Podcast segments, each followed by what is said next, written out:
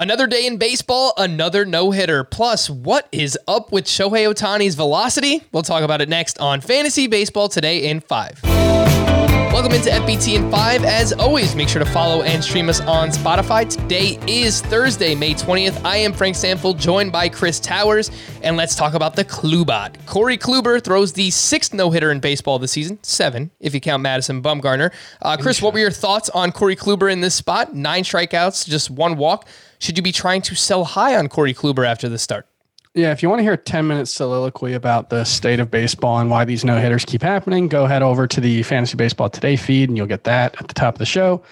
As far as what it means for Kluber, I don't think in any given season a no hitter should drastically change the way you view a player. And, you know, Corey Kluber has made a lot of changes over the course of even this very young season. And he has looked better than I thought he did early on. Uh, I was pretty much, I did write him off after his first couple of starts. I think his the first three starts plus spring training, he was throwing a ton of balls. He was walking everybody.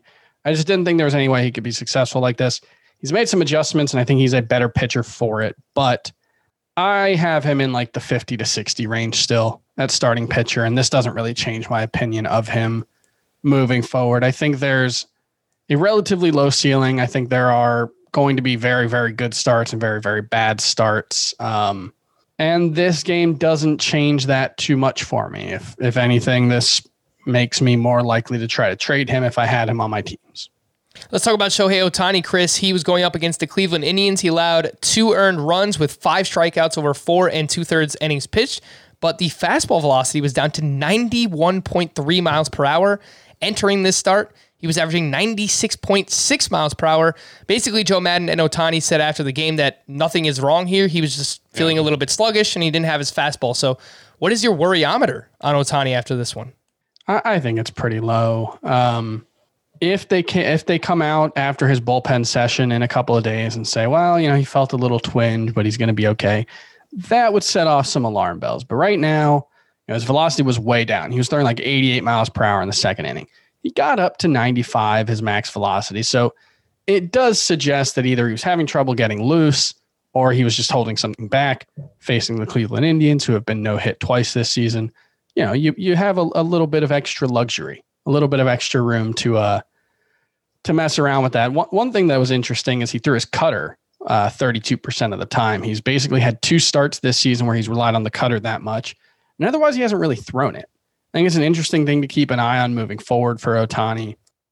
Right now, no concerns about his health uh, unless they give me further reason to be concerned. Chris, we weren't as worried about Lucas Giolito uh, as we were about someone like Luis Castillo, for example. But we we needed to see something, and and he gave us that. He allowed one run over eight innings pitched against the Minnesota Twins. He had 11 strikeouts to three walks, so he got back on track. What did you see from Lucas Giolito in the start?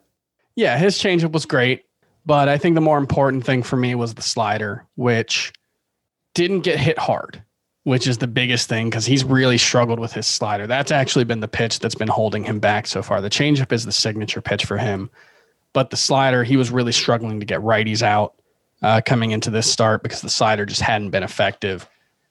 Three whiffs on 20 pitches. It's not a great rate, but, you know, didn't allow a ton of balls in play either. So I think overall, this was a very encouraging start. I want to see more and I want to see you know, keep an eye on the slider moving forward because that I think is going to be the key. As long as that's working, I think he's going to be just fine.